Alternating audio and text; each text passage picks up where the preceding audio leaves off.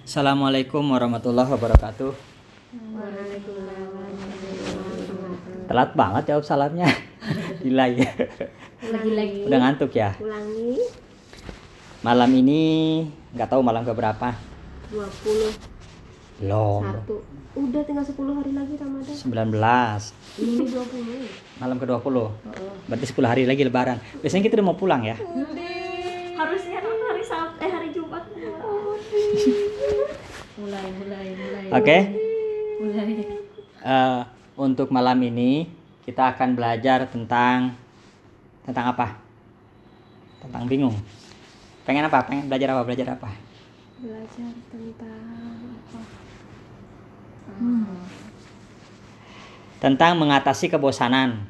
Bagus Ya, biar nggak bosen. Kenapa sesuatu bisa membosankan dan membuat kita jadi malas? Ia membosankan biasanya karena faktor yang terbesar ketidakjelasan apa yang sedang kita lakukan. Kita tidak tahu ingin apa atau mau ke mana dan bagaimana mewujudkan sesuatu yang diinginkan. Jadi bosan. Tangannya pegel Kebosanan juga salah satu bentuk yang paling sederhana untuk memperpendek umur. Waduh Karena orang yang bosan dalam satu hari itu seperti lama sekali. Beda dengan orang yang bahagia.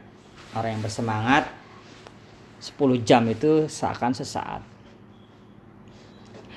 Di situlah mengapa ada sebuah istilah yang sangat menarik. Lebih baik hidup 30 tahun tapi penuh dengan petualangan daripada hidup 100 tahun tapi berdiam di pojokan. Bisa dibayangkan kita sekarang sedang mengalami sebuah kondisi untuk tetap tinggal di rumah yang itu jelas sangat membosankan. Bagaimana mengatasi kebosanan situasi selalu tinggal di rumah dan berdiam diri tanpa melakukan apa-apa? Akan sangat bosan lagi. Maka beruntung bagi di perkotaan yang punya sinyal cukup kuat, yang punya akses internet yang cukup bagus, ada dua yang bisa dilakukan menjadi konsumen informasi atau produsen informasi, produsen konten. Dua-duanya punya dampak yang berbeda. Bagi Iya apa Bau amis gosong gitu enggak? ini bubar ini pengajian malam ini. Kita bubarkan. Wassalamualaikum warahmatullahi wabarakatuh.